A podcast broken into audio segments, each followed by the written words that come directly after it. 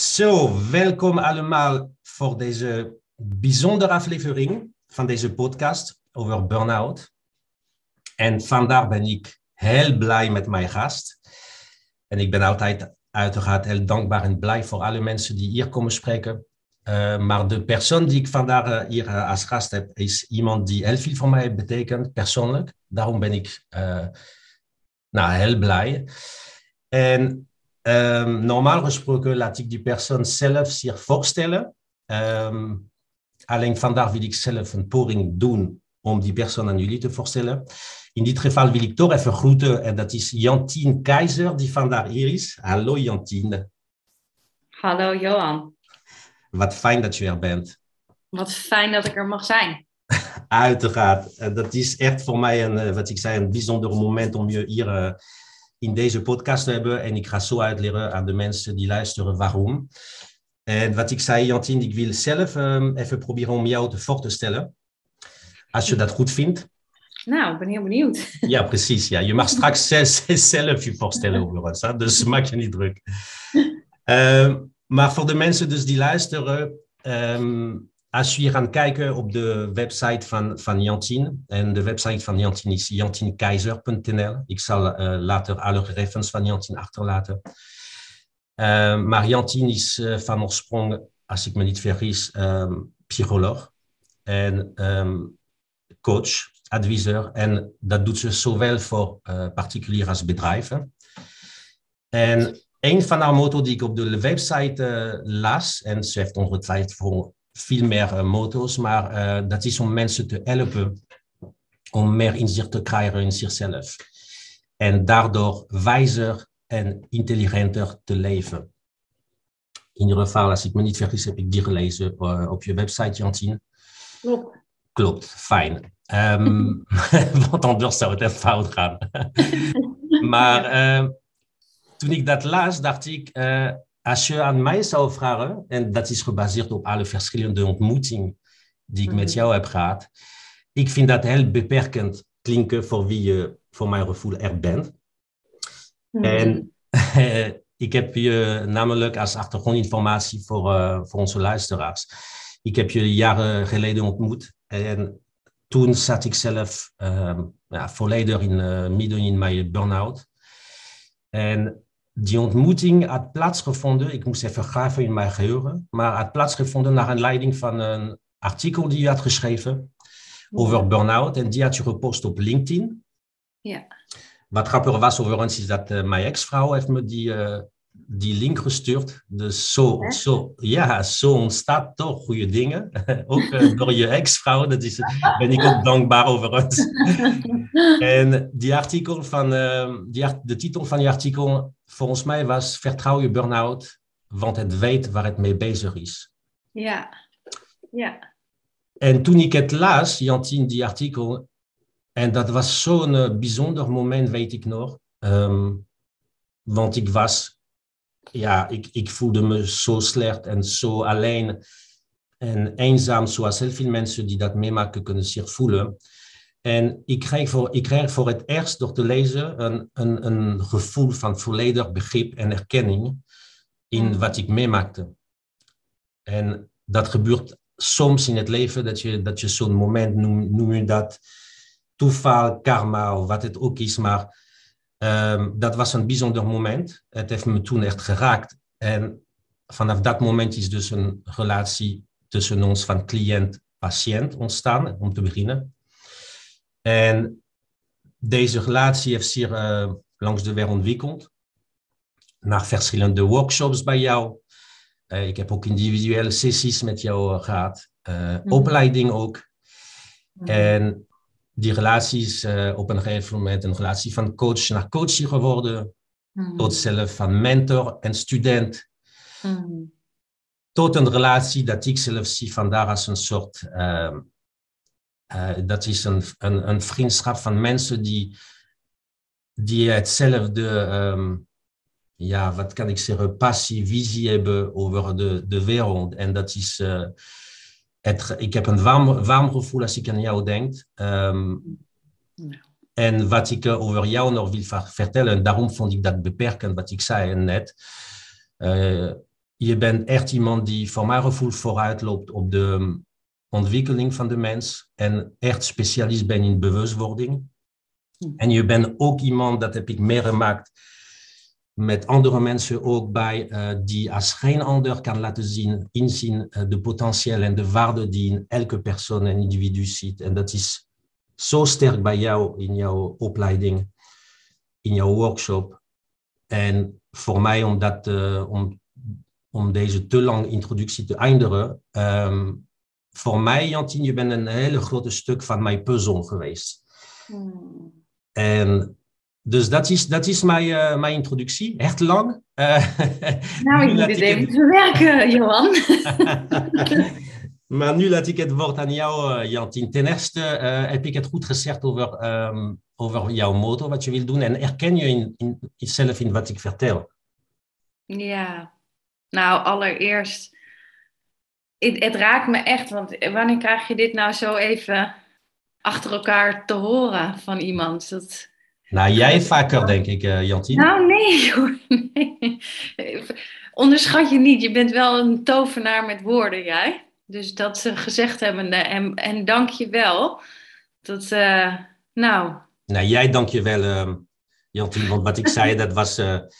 Nou, allebei dank je wel dan. Ja, precies. Laten we elkaar... Maar oké, okay, maar terug naar jou, Jantien. Herken jij en, of wil je het aanvullen? Want dat is natuurlijk... Nou ja, ik snap wat je bedoelt. Um, het is sowieso, ik zit vlak voor de zomer en um, in die zomerstop is voor mij, de zomer is voor mij ook altijd even een soort reflectiemoment van waar sta ik, wat uh, wil ik. Voor heel veel mensen is dat eind van het jaar, hè? dus rondom de jaarwisseling, maar bij mij is dat altijd in de zomer, omdat ik zo goed en zo kwaad als dat echt kan en lukt, wil ik echt de, de schoolvakanties gewoon een hele grote kruis in mijn agenda om uh, op te laden, om bij te leren, om gewoon, om gewoon te zijn, om even gewoon te zijn eigenlijk.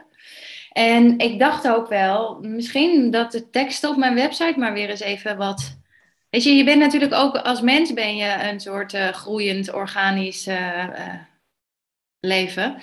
En dus ook je werkzaamheden uh, evalueren zich. En, en ik dacht, goh ja, misschien passen daar ook wel weer andere woorden bij en andere. Dus nu jij dit ook zo zegt, denk ik, hmm, misschien ook nog maar weer wat meer kleur bekennen. Dat betekent niet dat ik mezelf echt heel groots uh, nu wil gaan neerzetten of zo op mijn website, niet in die zin, maar wel de, nog wat meer nuances in dingen uh, te brengen. Want ja, er is weer een hele hoop gebeurd. Ja. Uh, dus want ik leer zelf ook een heleboel door, door mijn werk. Dat is ook wel leuk. Ja, en uh, voor, ook voor de mensen die luisteren wat leuk is. Je zegt, jij hoeft niet uh, je grootzelf te, te profileren, want dat doen mensen voor jou. En dat is denk ik je grootste cadeau. Want, ja. ja nou ja. Maar um, nou, eerste vraag, Jantien, want ik heb heel veel spelregels voor de mensen normaal gesproken die ik interview. En een van de regels is de stuk authenticiteit. Hè? We zeggen waar, waar het om gaat. Ja. Want anders, ik denk dat als we dat niet doen, dan kunnen we eigenlijk andere mensen niet zo goed helpen. Ja, klopt. Eerste vraag aan jou is, hoe gaat het met je?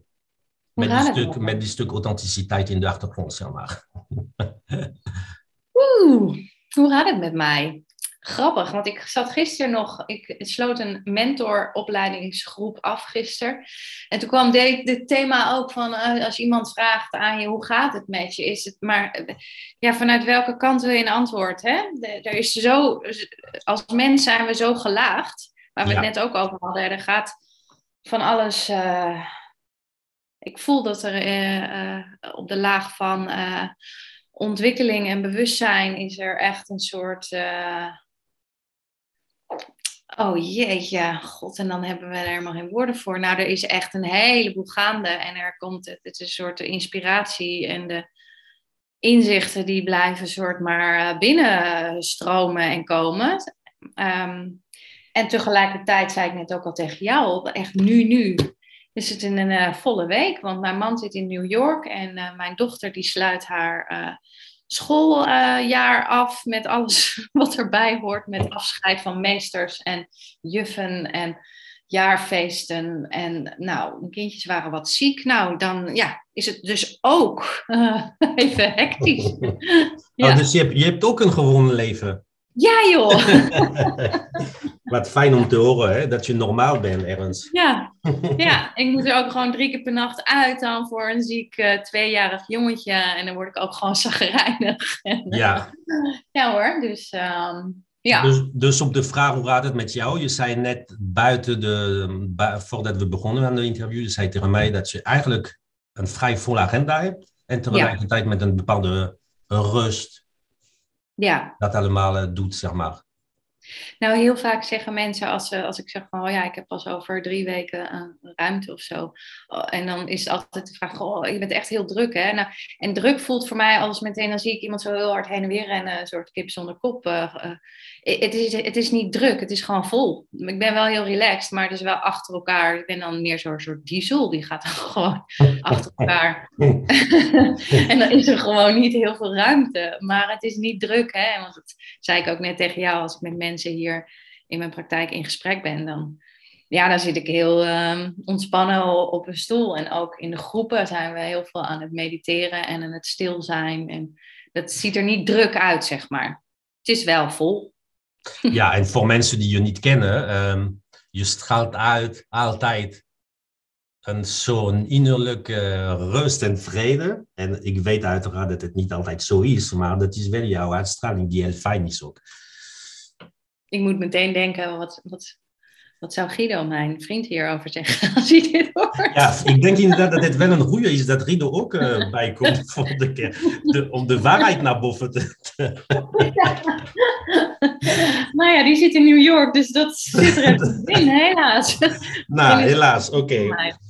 Nee, maar um, nou, fijn om te horen dat het in ieder geval, uh, want ik, ik volg uiteraard wat je doet allemaal. En um, ik zie vooral bij jou de, ja, de plezier in, in wat je doet.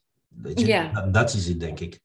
Ja, dat is het ook echt. En dat, als je me ook vraagt hoe gaat het, ik zit in een fase waarin ik weer echt voel van, uh, ik ben mezelf weer aan het voeden met nieuwe inzichten. Dat doe ik altijd wel, maar daar is nu een soort van stroomversnelling ingekomen en ben ook weer uh, aan het bijstuderen. En dat, dat, dat woord zegt het eigenlijk niet eens, want het is echt alsof ik in een snoepjeswinkel loop als ik die opleiding doe en denk, oh wauw, wauw, wauw. Dus ik heb meteen ook het volgende level en nog een level aangeschaft. Dat ik dacht, dit, ja, ik vind het zo leuk dat ik echt soms denk, jeetje, dat dit je werk is. Het is toch eigenlijk absurd. Ja, ja dat had je, dat, je had toch een quote uh, ooit uh, gedeeld, dat was van volgens mij de Dalai Lama, als ik me niet vergis, die zei als je iets over... Uh, if, you, if you're not happy with a job, make your own job of zoiets, weet je, toch? Ja. Ja, dat heb je nou, dus... ja, ja, dat ook. Maar ook vooral nou, dat heel veel mensen bezig zijn met uh, wat is mijn baan, wat moet ik, uh, wat moet ik worden of wat, wat, uh, waar is er een plekje voor mij. Hè? En dan ga je, heel veel mensen die zelfstandig zijn, die gaan dan ook zoeken naar een soort marketingtrucjes om zichzelf te verkopen. En wat de Dalai Lama heel mooi quote, dat ging over kijk gewoon waar, waar is de honger van de wereld. Kijk om je heen en kijk ook echt gewoon goed om je heen. Waar kan ik eigenlijk dienen? En, en kijk dan waar je gaven en talenten samenkomen en turn it into a job, zei hij. Precies, oh, ja. dat was het. Ja, ja dus um, ja. Hey, maar, maar als ik, um, want terug over uh, wat ik vertelde, hoe ik bij jou uh, terecht ben gekomen met je artikel. Mm Wel een vraag die denk ik interessant is voor de, voor de luisteraars. Hè? Um, ik herkende dus me volledig. Ik had het begrip van, van jou, de herkenning. Ja. Maar natuurlijk, dat is, dan heb je gelijk de vraag, hoe kan dat dat zij het zo goed begrijpen? Dus mijn vraag aan jou bij deze is, heb je het meegemaakt? Uh, hoe, waar, waarom? Waar, ja, sorry dat ik dat vraag en ik weet zelf het antwoord. Maar dan je vraagt je, hoe, hoe kan ze zo goed bij de, bij de essentie komen van het onderwerp die mij zo raakt? Ja, goede vraag. Mag ik je, en niet om uh, uh, je nu uh, voor het blok te zetten qua geheugen, maar wat, wat was voor jou de essentie? Want ik heb zoveel geschreven. Wat, wat was. Wat nou ja, vertrouw je burn-out, uh, omdat het weet waar het bezig is. Kijk, als je, als je zo in een crisis komt van een burn-out, en dat kan natuurlijk een andere crisis zijn, um, je denkt dat je, dat, je, dat je niet normaal bent. Je denkt dat iets mis met jou, echt, echt, uh, echt aan de kern van jezelf iets mis is. Dus je geeft je de schuld van alles. Ja. Um, en ik denk dat het eigenlijk inderdaad komt bij alle crisis die men meemaakt, dat je heel snel de, de, de, de schuld bij jezelf zoekt. Toen ik je artikel las, was meer een, een moment van, wacht even, er is niks mis mee met mij. Ja, um, ja dat. Ja, snap het. Ja. Nou, letterlijk moet ik je zeggen, die, die titel, dat weet ik nog heel goed.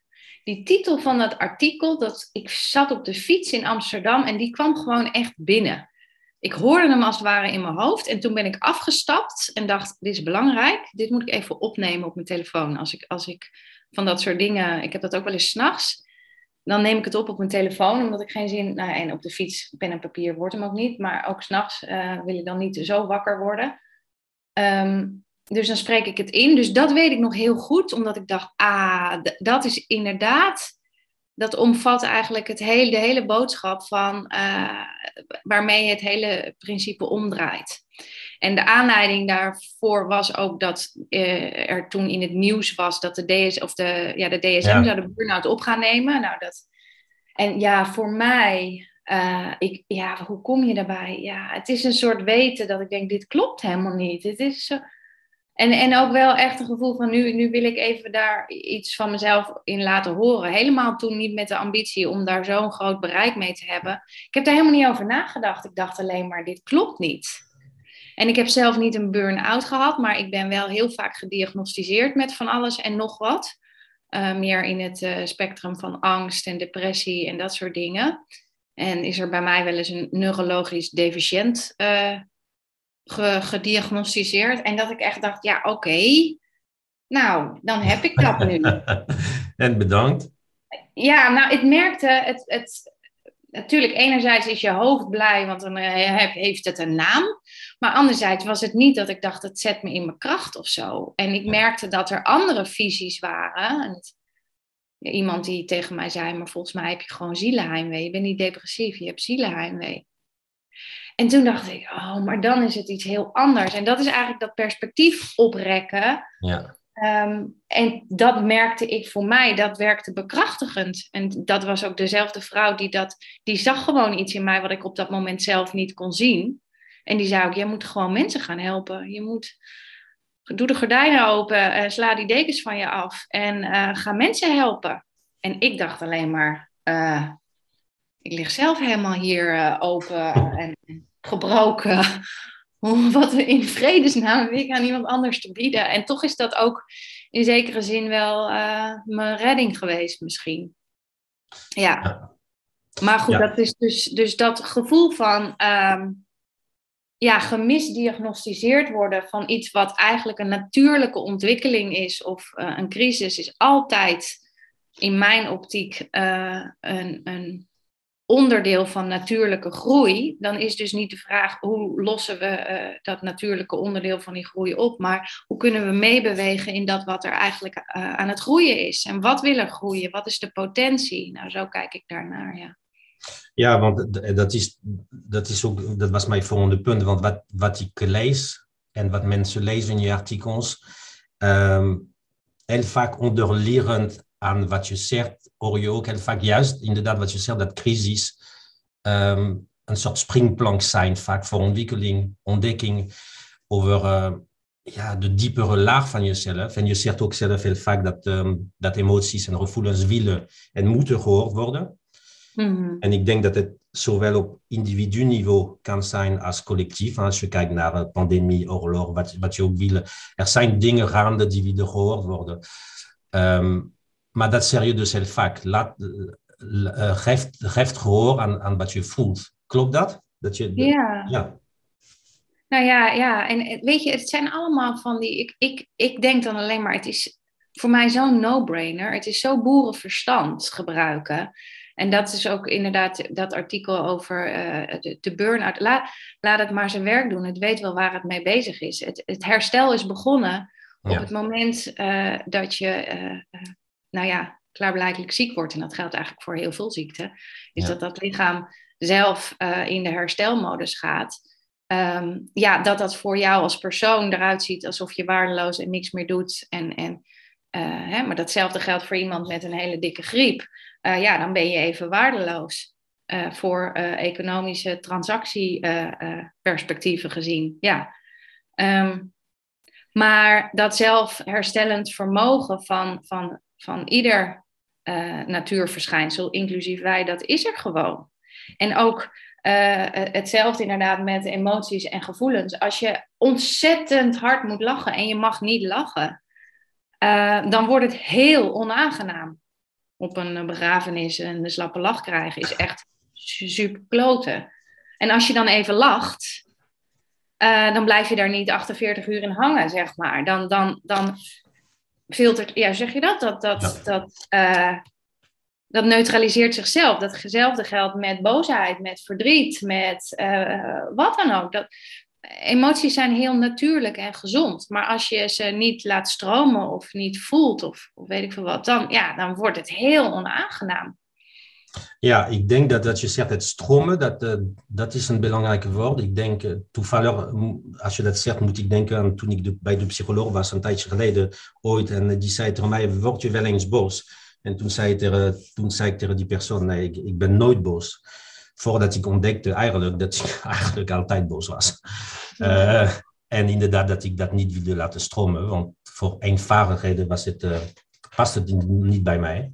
Ja. Dus dat is wat je zegt. En um, wat, wat ook um, een vraag is van mij, um, ik, om even iets dieper te gaan op die, mm -hmm. het onderwerp, ik wil graag met jou over uh, de ego hebben.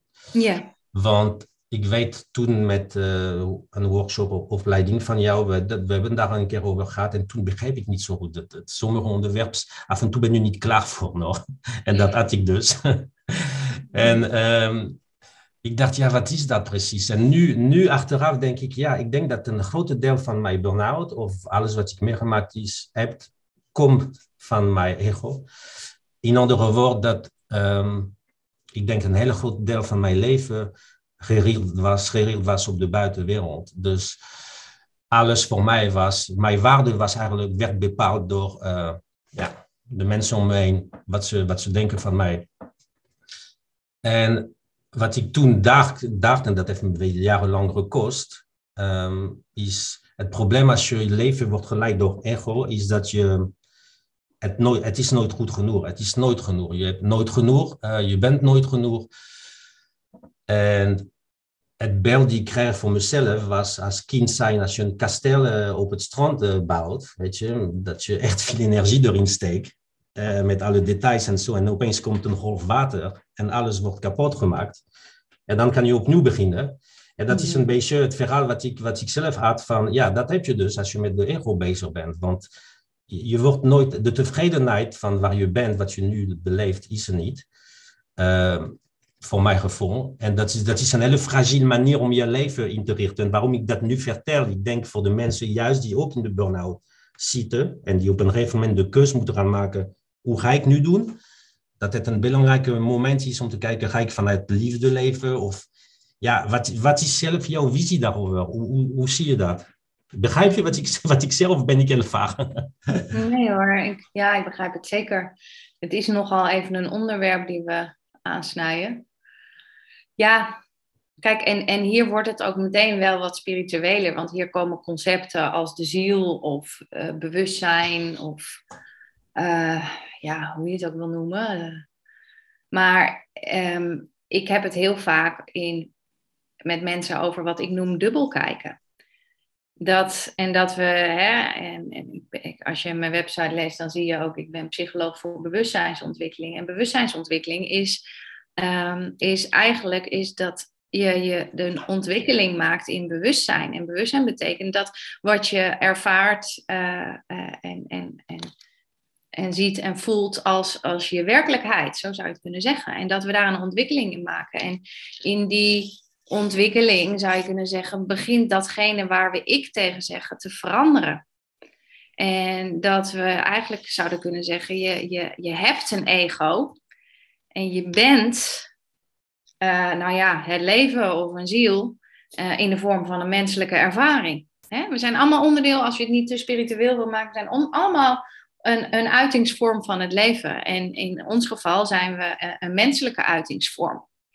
En dat is daar kan je helemaal mee identificeren. En in het geval van, van de mens, en dan zeggen we oké, dan identificeer je met je ego. Dat ego is altijd bezig met controle, problemen oplossen, uh, veiligheid, macht, zekerheid, macht. En dat is logisch, want het is een heel beperkt perspectief, zou je kunnen zeggen.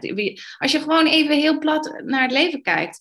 Uh, je kan op iedere hoek van de straat uh, uh, dood neervallen of aangereden worden. Of je valt van een keukentrapje af en je breekt je nek. Het is natuurlijk, hè, je moet er niet te veel over nadenken. Maar als je, er, als je er wel over nadenkt, en dat, bedoel, ik heb zelf jonge kinderen. Je ziet natuurlijk overal gevaar. Maar als je zo gaat leven ja, dat, dat kan bijna niet. Ja, en toch doen we het wel. Dus dan wordt het een heel angstig leven. Voor dat ego is het leven één grote gevaarlijke jungle. Uh, waarin het gewoon eten of gegeten worden is. En je moet zoveel mogelijk macht, status, zekerheid, controle. Nou, je voelt al, dat is niet per se een relaxte manier van leven. Nee, en zonder jezelf daarvoor te veroordelen uh, of te zeggen, oh, dat is slecht. Um, ik zou eigenlijk bijna willen zeggen, uh, accepteer gewoon dat dat een onderdeel is van wie je bent of wat je hebt. Maar dat is niet het, hele plaatje. En daarmee komt dat begrip van dubbel kijken. Uh, dat is één perspectief van jouw menselijke ervaring. En de andere perspectief is dat je ook echt contact kan maken met ja, een ruimer bewustzijn. En, en noem het je ziel of noem het je uh, bewustzijn. Ehm, en daar weten we al lang van, ook vanuit allerlei wetenschappelijk onderzoek, dat um, dat gaat gewoon door, ook al is uh, het ego uh, gestopt in de vorm van de dood. Uh, en we weten nu ook uit allerlei mensen met bijna doodervaringen, uittrainingen, ayahuasca, maar ook in ja, mijn eigen persoonlijke ervaringen weet ik dat we een veel ruimer bewustzijn kunnen hebben. en dat als we de identificatie-shift gaan maken met dat, ontstaat er ineens een heel ander perspectief. Ontstaat er rust, ruimte, ehm, groei, vrijheid, kalmte, nou, alles waar we zo hard naar op zoek zijn. Maar dat kunnen we met dat ego niet bereiken. Nee. Dus we moeten echt een switch maken.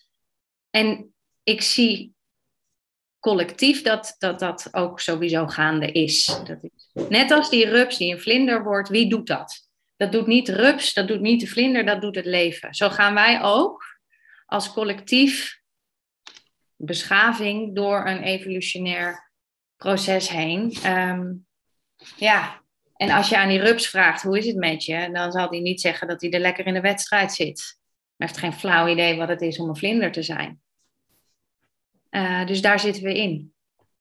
Ja, en een burn-out is naar mijn idee eigenlijk het, je zou het ook kunnen zeggen, uh, een manier om, nou ja, waar we van rups naar vlinder gaan. Ja. Hè? En nogmaals, die, voor die rups is dat een heel akelig proces. En zo kijk ik naar betekenisvolle crisis. Het is altijd onderdeel van iets groters. Ja. Maar als je het, het, het echt alleen maar um, ziet vanuit, als je een microscoop op uh, uh, de ontbinding van een rups uh, zet, of een video, en die in slow motion af laat spelen om te kijken hoe een rups naar een vlinder gaat, is dat echt een heel akelig proces om naar te kijken. Nou, zo. Ja, en ik vind wel um, inderdaad wat je zegt. Hè, nu praat ik als ervaringsdeskundige in de zin dat ik het meegemaakt heb. Wat, wat het moeilijk maakt is um, voor mensen die luisteren, die nu middenin zitten en die denken, ja, hey, hartstikke leuk, Jantien of Johan. Um, maar inderdaad, het is moeilijk omdat als je een rups bent en je bent in het moeilijk proces, je ziet nog niet die, die uitkomst. En je wil graag een uitkomst weten, zien, dat is weer die controlestuk. Um, maar je ziet het niet. Dus je moet die vertrouwen hebben, en daar komen we terug op de titel van je, van je artikel, vertrouwen hebben dat wat nu gebeurt, moet gebeuren.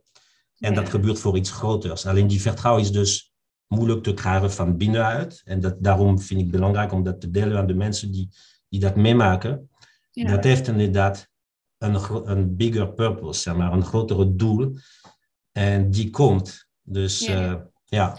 Nou, en daar is misschien dat stukje op die website tekst nog niet zo gek gevonden achteraf. Want dat, als je als je begrip en inzicht krijgt in jezelf en dus in de processen waardoor je heen gaat, kan je intelligenter gaan leven en wijzer gaan leven. Dat betekent dat je als rups je niet gaat zitten verzetten tegen het proces waar je doorheen gaat. Maar als je begrip hebt uh, in wat er gebeurt terwijl het gebeurt, dan kan je meer meebewegen. Dus zo heb ik hem initieel bedoeld ook van, want het is, het is niet intelligent om als rups of als, wat ik ook wel eens zeg, als golfje op de oceaan de stroming van de oceaan probeert te beïnvloeden. Dat ziet er alleen maar gewoon hilarisch uit van bovenaf als je daar naar kijkt. Dus we moeten, en dat is eigenlijk, jij zegt gewoon, je bent een voorloper in, in uh, processen van uh, waar, waar het gebeurt. Ik probeer altijd zoveel mogelijk uit te zoomen en het grotere plaatje te ontzien, zodat je de beweging, de grotere beweging uh, kunt gaan waarnemen. In plaats van zo in te zoomen en ja, dan beoordeel je alles op het voelt niet goed, dus het is niet goed. Maar zo zit het niet in elkaar in het leven. Nee. De chaostheorie is gewoon een wetenschappelijke, natuurkundige, biologisch onderbouwde wet alles in de natuur ondergaat periodiek chaotische perioden. En dat is een voorbode van groei. Ja, daar kan ik van alles van vinden. Maar dat, dat maakt het niet anders of zo. Nee, dat klopt. En tegelijkertijd, wat ik zeg, is. Um, het, het klinkt als gemakkelijk praten als je middenin zit. Uh, ja. Dat blijf ik herhalen, omdat ik denk aan mezelf toen. Mm -hmm. Ik wil vooral aan die mensen geven ja. Ik, ik, weet nog dat je zei tegen mij, uh, lang geleden, je, nou niet tegen mij, in een van de workshops, wat je ook had meegemaakt, volgens mij, als ik me niet vergis, je zei, ja, er komt een moment dat je denkt, ik ga ja tegen het leven zeggen. Ja. Dat is echt bij mij gebleven. Ik vond dat heel krachtig en ik dacht, ik ga naar huis die dag en ik dacht, oké, dat ga ik ook doen. Ik ga ook ja tegen het leven. Oké, en na die vijf minuten enthousiasme dacht ik, ja, maar wacht even, uh, hoe doe je dat eigenlijk? En ik dacht, oké, dus ik moet meer ondernemen. Ik moet meer dingen doen. En toen dacht ik, nee, wacht even. Maar dat heb ik niet gelijk gezien. Want ik ging gelijk in de modus van pre-burnout. Van als ik doe, besta ik. Uh, in plaats van, wat je ook vaak hebt gezegd, uh, human, human, uh, weet je, human being is not human be doing. Dus mm -hmm. Maar dat is zo moeilijk, want doen is een soort controle hebben enzovoort. Dus ja, tegen het leven eigenlijk. Nu begrijp ik het pas. Dat lukt me overigens nog steeds niet. Maar ik begrijp dat het eigenlijk meer als een soort uh, toeschouwer bekijken. Wat, wat ontplooit, wat gebeurt om je heen. Met die vertrouwen nogmaals van, weet je, dat, dat moet allemaal gebeuren en dat is oké. Okay. Uh, dat is totaal anders. Ja, maar, maar, dit is dan belangrijk, want het is niet oké. Okay. En dat is het paradoxale daarvan. Ik heb hier onlangs ook een artikel over geschreven. Er is geen uitweg, dit is het. Dat, dat ik dat ja tegen dat leven zei, dat was niet dat ik dacht, oh, ik zit lekker in de wedstrijd, ik zeg maar eens ja. Dat was pure wanhoop. Ik was echt met mijn rug tegen de muur. En dat is ook de kracht van wanhoop. Is dat ik dacht, ik kan wel nee zeggen of blijven verzetten, maar het, het haalt geen hol uit. Ja. Het leven is en fantastisch en verschrikkelijk. Er is en evil en uh, de glorie. Ik ben en uh, een wrak en ik ben uh, ook af en toe geen wrak toen. En this is it. Ja. This is it. En dat betekent niet meer ja, ja tegen het leven was voor mij niet een ja leuk en nu vind ik het allemaal niet meer erg. Of ja, ik vind het nu oké. Ja, het is helemaal niet oké en toch, en daar zeg ik ook ja tegen. Is dat, is dat dan, want je hoort natuurlijk vaak uh, mensen die zeggen, weet je, loslaten, laten gaan en zo. Is, is misschien berusten een betere woord? Berusten in de zin van wat je zegt, het, je hebt de donkere ja. de lichtere kant. Ja, of uh, wat ik heel vaak zeg, acceptatie. En acceptatie is ook een beetje een beveld begrip, want dat, dat heeft een beetje de connotatie alsof je het niet meer erg vindt en wel leuk en in één keer gewoon heel wel goed of oké, wat je net ook zei en dan vind ik het oké. Acceptatie betekent gewoon dat je het inderdaad met rust laat, dat je de wens loslaat uh, dat het beter is dan dat het is. Dat, je, dat, het, dat, dat de realiteit anders is dan dat die is. Ik ja. vind het nog net zo erg en het doet nog net zoveel pijn, maar ik geef de wens op dat het geen pijn meer mag doen of dat het beter moet. Ja. Dan komt de rust in het systeem. En dat bedoel ik eigenlijk, is het dus ja tegen de dualiteit van het leven. En de dualiteit van mezelf en de dualiteit van, ja, gewoon de shit. Ja, want je zei, je zei ook een keer volgens mij in een soort uh, mathematische formule, is dat, je, dat de weerstand tegen, tegen dit juist maakt het lijden nog veel meer groter. Ja. ja, dat is uit de mindfulness en, en boeddhisme komt die formule van pijn maal verzet is lijden. Ja. Nou, pijn maal geen verzet is pijn. En pijn is, is kloten, maar lijden is ondraaglijk. Ja. En het lijden is waar we onderdoor gaan. De pijn kunnen we dragen. En, en, en dat is wat ik bedoel. Gevoel wil gevoeld worden. Draag je pijn maar. Weet je, ik, ik kan echt oprecht zeggen dat ik nog vaak genoeg pijn heb. Uh, nou, vaak genoeg, ja. Maar je lijdt niet meer. Ik lijd niet, nee. Niet, niet op die manier zoals vroeger. En, en, en als ik wel lijd, dan heb ik en dan zijn dat soort van uh, even soort incidenten. En dan, dan kan ik mezelf echt, dan durf ik dat echt te herpakken om, om uit te zoomen en los te laten. En, want dan projecteer ik iets op die buitenwereld wat van mij is. Dat is mijn verzet. Dat heeft niks met de buitenwereld te maken. Ja, maar dat is, ja, dat, is wel, dat is wel topsporten. Weet je, dat is niet van, oh, dat is uh, even van. Uh, dat, is gewoon een, een, een, een levenshouding waar je, die van je vraagt om alert en aanwezig te zijn. En je eigen plek in te nemen in deze wereld. Met alles verantwoordelijkheden die daarbij horen. Ja, ja ik vind dat wel heel goed en mooi dat je dat zegt. Want um, ik neem mijn voorbeeld en ik leid nog steeds. Um, en ik zeg dat puur om te laten zien aan mensen. Ja, weet je, dat is wat je zegt. Dat is een topsport en dat is een leven langs uh, werk die heel verrijkend is. Uh, maar ik denk ook inderdaad het lijden bij mij in dit geval is nog steeds een stuk acceptatie um, of niet accepteren. Yeah. Of nog steeds yeah. denken dat ik hoor anders te zijn. Dus, yeah. dus daar, daar ligt sowieso een uh, verlossing, denk ik, ook voor de mensen die dat, uh, die dat meemaken. Ja, en het mooie daarvan vind ik, uh, is dat het een instant verlossing kan zijn. Dat hoeft niet een heel lang veranderproces te zijn uh, van stappen. En dat is, het, het kan echt in, en dat zeg ik ook wel eens, is dat je de identificatie switch maakt van ego naar, ja, naar ziel of naar leven, hoe je het ook wil noemen. Kijk, een boom. Kijk, en dat is waar die, die zen-boeddhisten ons helemaal mee doodgegooid hebben. Alles in de natuur, weet je, een boom, nou, er staat hier achterin, daarom kijk ik ernaar. Als het heel hard waait, gaat hij niet boos worden op de wind of zo. Hij beweegt gewoon mee. Ja. Een steen, die, nou ja, die beweegt ook mee in de zin dat hij slijt door water. Alles in de natuur kan ons leren hoe het is om je plek in te nemen zonder verzet. Um, ja, en dat is, dat is niet makkelijk. Nee. Maar het is ook niet uh, ingewikkeld in de zin van dat je daar uh, allerlei cursussen en stappenplannen uit je hoofd moet leren om daartoe te komen. Je kan het nu besluiten. Ja, absoluut. En um, wat, wat het wel moeilijk maakt, denk ik. Nogmaals, ik probeer steeds terug naar de mensen die luisteren. Ja, heel goed. Jij bent ambassadeur van die mensen. Nou ja, nou, weet je, ik weet wat het is als je nog niet zo ver bent.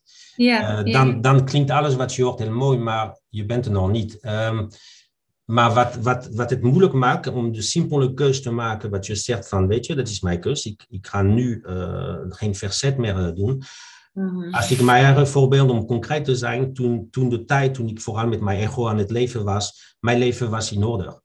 Ik had alles. Voor de buitenwereld had ik alles en ik werd erkend. En dat mm-hmm. vult jou, want dat is de, de stuk ego. En toen dat helemaal viel met mijn burn-out, eh, had ik opeens niks meer. En nu dat ik prokozen om anders te zijn, echt meer in, de, in het zijn dan het doen, ben ik mm-hmm. blijer met wie ik ben. Maar het voelt een enorme leegte uh, met de wereld om me heen, een soort eenzaamheid.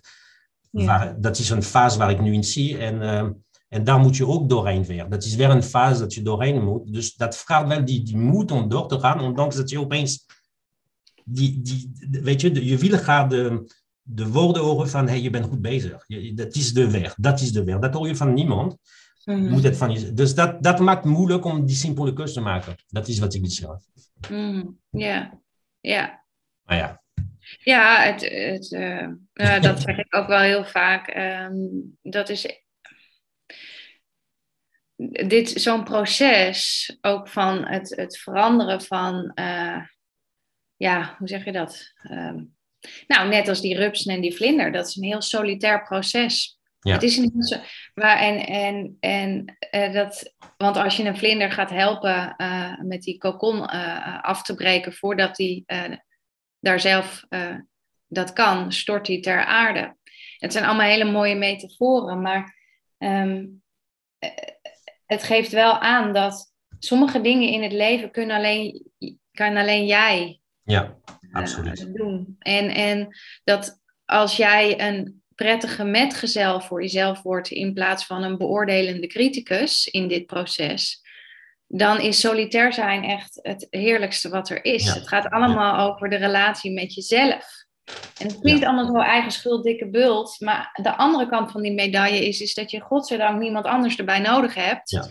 En daar afhankelijk van bent. Het is, maar het, het, is je huiswerk, en dat is natuurlijk gewoon de kern van mijn werk, is de, is de relatie met jezelf um, voedend maken en, en zacht en kalm en eerlijk en ja, gewoon zoals het is, authentiek, wat jij eigenlijk zo mooi hè, in je introductie ook zegt. Uh, nou.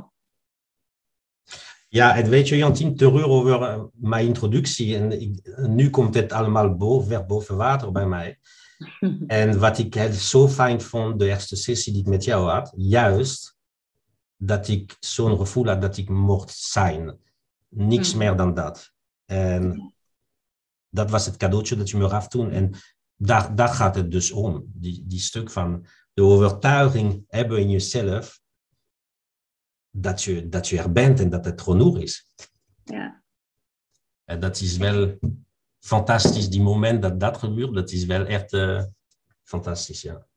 Nou ja, en ja, en ik denk ook dat ik. Uh, en dat is misschien iets wat, wat, wat ik heb gekregen. Uh, want ik, kan er niet anders dan naar jou en naar, naar iedereen kijken die ik überhaupt tegenover me in mijn stoel heb gezien en ook in groepen. Ik zie, ik zie, ik zie zoveel meer dan alleen uh, even dat geploeter in het dagelijks leven.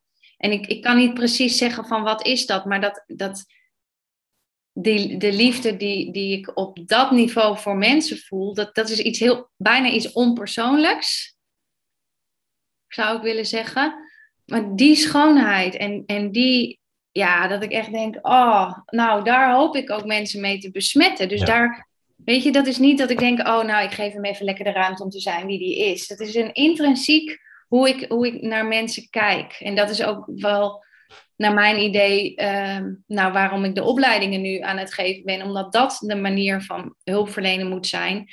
Um, dat er echt een hele diepe liefde, want we kunnen kijken naar mensen en naar onszelf op die manier.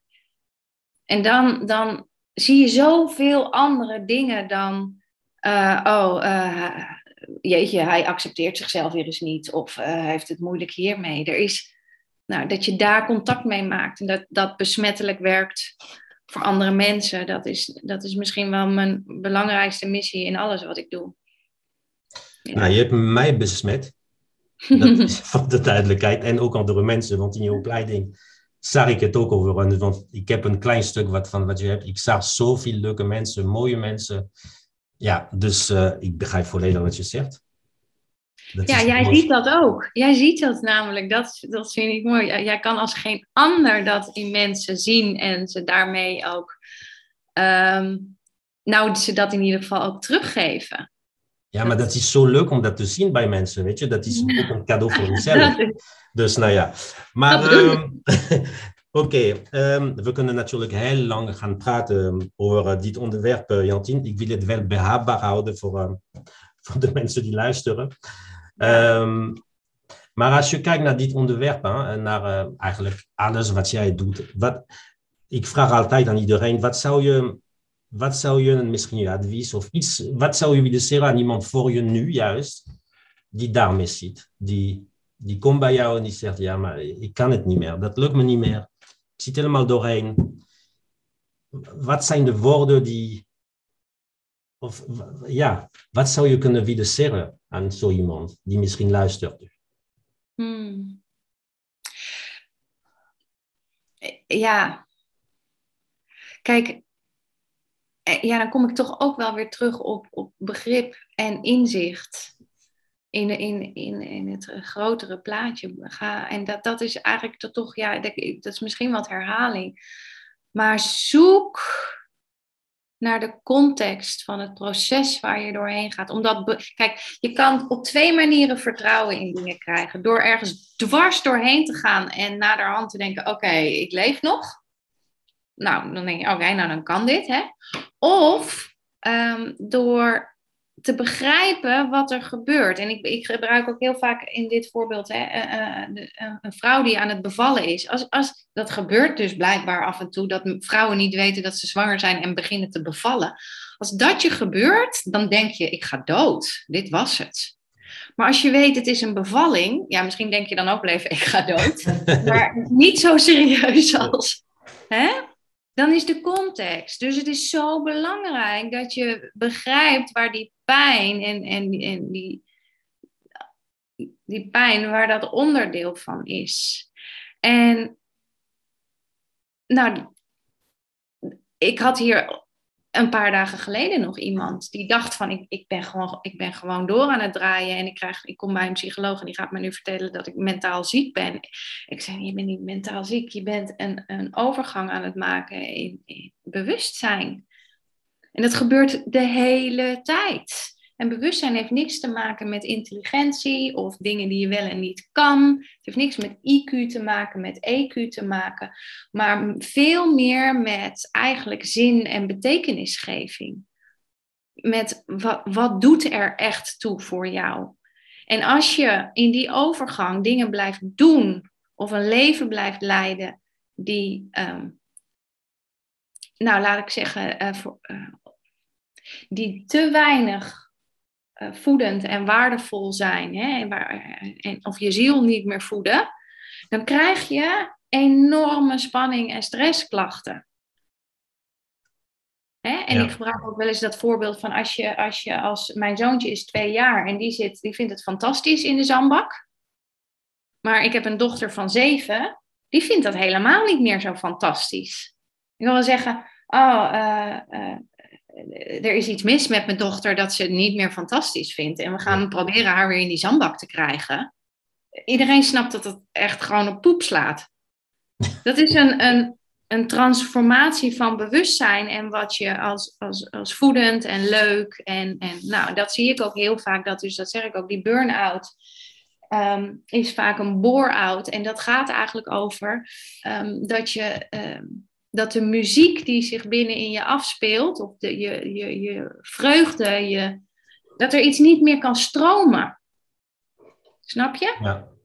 En als je dat zo bekijkt, dan zie je meteen dat het onderdeel is van een groei in plaats van uh, mensen proberen weer terug te krijgen in posities waar ze het eigenlijk niet voelen. Of in dit geval mijn dochter weer in die zandbak terug te krijgen. Ja, en het zal wel even lukken, maar ja, dan zit ze daar. En op een gegeven moment, ik denk echt, nou ja, als ze echt, als ik er zou dwingen om in de zandbak te blijven zitten, ik denk dat ze gewoon hard gaat huilen en een heel ongelukkig kind wordt. En dan gaan we labels erop plakken. Nee, het, is, eh, het kind is ziek. Ja, snap je? Ja, zeker. ja, nou, ik snap het. Ja. Dus dan, en in die zin zou je kunnen zeggen, uh, vertrouw de verveling in de zandbak. Het weet waar het mee bezig is. Het vraagt om een andere context. Het vraagt om en dan misschien letterlijk een andere omgeving, maar voor ons als volwassenen, we zijn zin- en betekenisgevende wezens. We, we moeten iets doen met onze energie en onze tijd, wat wij voelen dat waardevol is of er op zijn minst toe doet. En dat hoeft echt niet soort Dalai Lama groots te zijn. Ehm, als, als, als jouw muziek er maar uit kan. Nou, en dat, ja, nogmaals, dan is er niet iets mis met je. Als je die context begrijpt, en zo kwam die vrouw ook binnen, hè, die zei, oh, ik denk dat ik mentaal gewoon gestoord aan het worden ben, want ik uh, moet een onderhaverklap moet ik huilen en ik voel me gestrest en uh, ik, ik kan geen contact meer krijgen met mensen en ik, uh, ik, ik, heb geen zin meer. En ja, dan kan je denken dat je gestoord wordt. Anderzijds denk ik, volgens mij is dit een boodschap om naar te luisteren en geen probleem om op te lossen. Ja, en ik denk dat het inderdaad heel belangrijk en mooi wat je zegt voor, voor de mensen die, die inderdaad erin zitten. Ik vond jouw voorbeeld ook over de zwangere vrouw, die moeten bevalen. En ik denk ook met een burn-out, het, het feit dat het zo moeilijk is, is meer dat het uit het niks zogenaamd, hè, in ieder geval niet in je bewustzijn gebeurt, terwijl je heel lang aan gewerkt hebt. En opeens moet je bevallen. Ja. Uh, zonder te weten dat je zwanger was. Dan, dan is de karwei nog moeilijker inderdaad dan als je negen maanden denkt, hé, hey, dat gaat gebeuren. Ja. Dus uh, nee.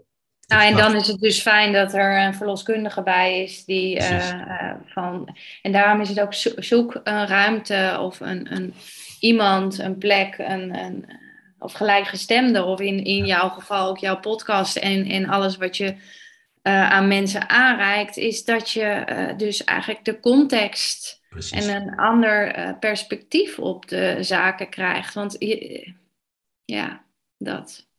Dat. Ja. nee, ik snap ja. het. En um, nou, nu hebben we eigenlijk heel weinig en heel veel besproken tegelijkertijd. Voordat we zo gaan afsluiten, heb je nog iets waarvan je denkt, dat wil ik echt kwijt over het onderwerp?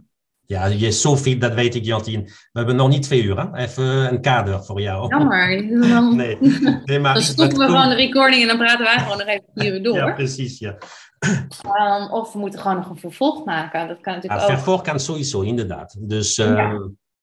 Wat ik nog aan mensen mee wil geven. Nee, of misschien, nee, niet per se, maar misschien van jou. Iets van je denkt, um, dit wil ik kwijt, nu, vandaag. Iets misschien tot aan anders wat bij jou opkomt. Ja, nee, weet je. Dat, uh... Oh, dan krijg ik kortsluiting. Kan je mij... Moet, kan ik, een kaartje, moet ik een kaartje voor je trekken? Ja, dat doe dat maar even. Dat ja, lijkt me om, om echt uh, een beetje spiritueel... Een beetje net als met die vraag, hoe gaat het met je? Um, ja, vanuit welke invalshoek wil je... ja, precies. Ja, maar dat, dat zijn goede vragen voor jou, want ik ken je langer dan vandaag. Ja, ik... Uh... Nou, laten we een kaartje trekken om, om dat te eindigen. Daarna heb ik sowieso nog een laatste vraag. Maar um, nou, ik zou zeggen, want je kan niet, mensen kunnen dat niet zien, sowieso nu. Maar Trek jij een kaart voor mij? Nou, wil je niet stop zeggen? Moet ik het voor jou trekken? Doe jij maar, want wij synchroniseren prima volgens mij. Oké, okay, oké. Okay. Dan ga ik me op jou focussen en even kijken. Spannend hoor, dit. nou, ik weet niet wat ik daarvan moet maken. Jij kan dit misschien zien zo, ja, maar niet lezen, denk ik. Het is wel een mooie, mooie kaart met een maan. Met een maan. En dat staat, there is nothing sexier than my authentic truth. Sorry voor mijn Engels. Mm, sexier dan mijn authentic truth. Nou, het heeft wel met authenticiteit te maken. Ja. En naar aanleiding van alles wat we besproken hebben, wat, wat komt bij jou boven? Als je dat... Uh... Nou, en sexier is natuurlijk in deze westerse maatschappij uh, en, en, ook een hele uh, ver, verziekte uh, begrip ja. geworden. Maar um, sexier in de zin flow, sensueel, levensenergie. Um, voor jezelf. Wees echt. Durf. Durf oprecht naar jezelf te zijn en authentiek in de zin de rauwe randjes. Zeg en voel zoals het is en niet zoals je wil dat het is. Dat, die, die, die kloof, dat zorgt voor dat lijden. Dus durf, durf heel mens te zijn. Ja. Niet alleen maar uh, uh, een steeds op zoek naar een betere, mooiere, leukere versie. Durf de rauwe randjes van jezelf, je schaduwen, je shit. Durf het aan te kijken. Je hoeft het allemaal niet op LinkedIn te zetten of op Instagram. Daar gaat het niet om. Maar als je het voor jezelf maar ja dat is ons diepste verlangen, is dat we onszelf zien voor wie we helemaal zijn. Niet voor de helft, maar voor het hele mens. Ja, en dat vind ik een hele mooie, eigenlijk een leuke kaart met wat we hebben besproken. En ik vind een mooie, mooie afsluiting ook. Ja, toch? Ja, zeker. zeker. Meestal zo met die kaartjes, dan klopt het ineens. En, maar voordat we het afsluiten, Jantien, eh, nog een laatste vraag. Als mensen je willen opzoeken, wat is handig? Ik zal alle gegevens van jou achterlaten. En je doet natuurlijk heel veel tegenwoordig. Workshop, uh, opleiding, mentoropleiding, wat, wat ik aan iedereen aangaat natuurlijk, want ik heb het zelf mhm. gedaan. Uh, maar je bent ook met uh, hypnose, hypnotherapie begonnen. Ja. als mensen je zoeken voor een sessie, voor wat dan ook, wat is handig? Mailen. Mailen. Ja, ik krijg ook. Ja, want op, op Instagram en op LinkedIn ja, dat is gewoon chaotisch, omdat er veel mensen uh, zitten die je dan volgen. En dat is voor mij geen handig systeem om bij te houden wie ik wel en niet geantwoord heb. Dat klinkt nu echt alsof ik echt super populair ja, ben. Ja, dat is weer je ego die praat nu, dat snap ik. Nou, ja, inderdaad. Nee, maar ja, dat is wel voor mij de manier. Want weet je, eigenlijk waar het vooral mee te maken heeft, is dat ik mijn mail... Uh, gewoon open op het moment dat ik werk. En ik ben ook vaak, ik ben ook een jonge moeder. Nou, ik, ben geen, ik heb jonge kinderen, laat ik het zo zeggen. nou, je bent ook jong, zien. ja, en dan gaat dat tussen de luiers verschonen door, komt er iets binnen. En dan valt het gewoon voor mijn karretje gewoon tussen het eten koken en de luiers en de was. En de, ah, je hebt ook een kort antwoord kunnen geven, Jantien, van uh, e-mail is voor mij fijner. nou, mailen. Ja, mailen precies. Oké. Nou, ik, ja. zal, ik zal je gegevens uh, achterlaten van je website en e-mailen en alles. En um, ja. voor iedereen die, wat de problematiek ook is, neem vooral contact met Jantien op. Misschien niet. Nou, en of... misschien nog als laatste op LinkedIn schrijf ik het meest. Dus artikelen. En die staan ook wel op mijn website. Maar als je meer wil weten over dit onderwerp, ik heb heel veel hierover geschreven. Klopt. En ik kom er wel vaak achter dat dat mensen helpt. Dus uh, dat is misschien nog een mooie op mijn uh, LinkedIn-account. Kun je daar. Oké, okay, maar die ga ik ook erbij zetten. Ondanks dat je een grote kruis in je agenda voor de komende week hebt. Maar daarna uh, kunnen we ja. weer. of beter gezegd, ze kunnen nu alvast afspraak maken voor naar de. Eigenlijk wel, ja. Precies. Ja, dat is waar. Oké, okay, ja. en uh, Jantien, afsluiting. Ik had aan jou gevraagd om iets uh, paraat te hebben voor mij, want je had uh, iets gepost was en dat ging specifiek over um, de opleiding mentorschap, denk ik. Ja. Um, maar het ging voor mij, voor mijn gevoel verder. Ik vond het mooi. Het, het, deed iets met mij en ik denk ook misschien met andere mensen die luisteren. Dus mocht, het je, mocht je het goed vinden, zou je die kunnen voorlezen voor ons. En misschien zeggen waar het vandaan komt, want dat weet ik ook niet.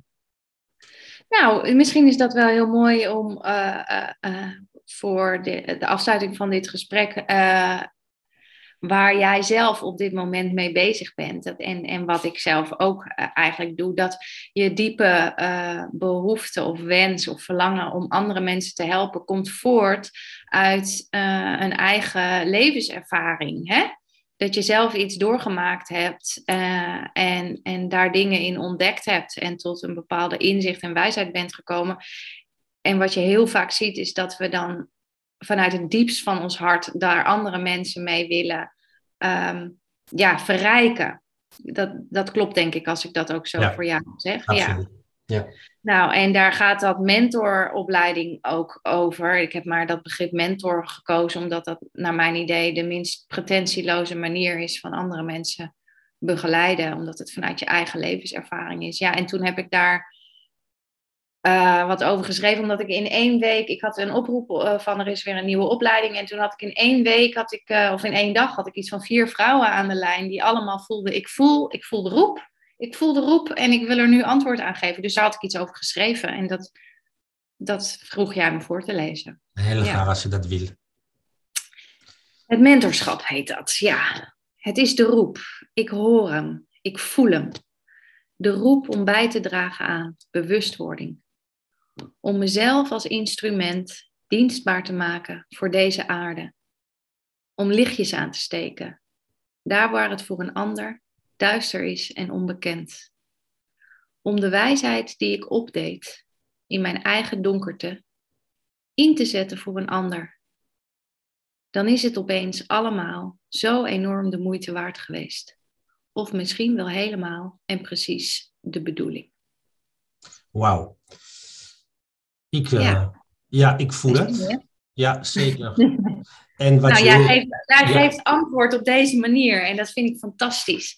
En, ja. en, en dat maakt ons ook allebei zo mens. Want weet je, dat betekent niet dat je probleemloos door het leven hoeft te gaan om wel andere mensen uh, uh, wel iets uit te delen van wat je ook weet. Het is er allebei, weet je wel? Ja.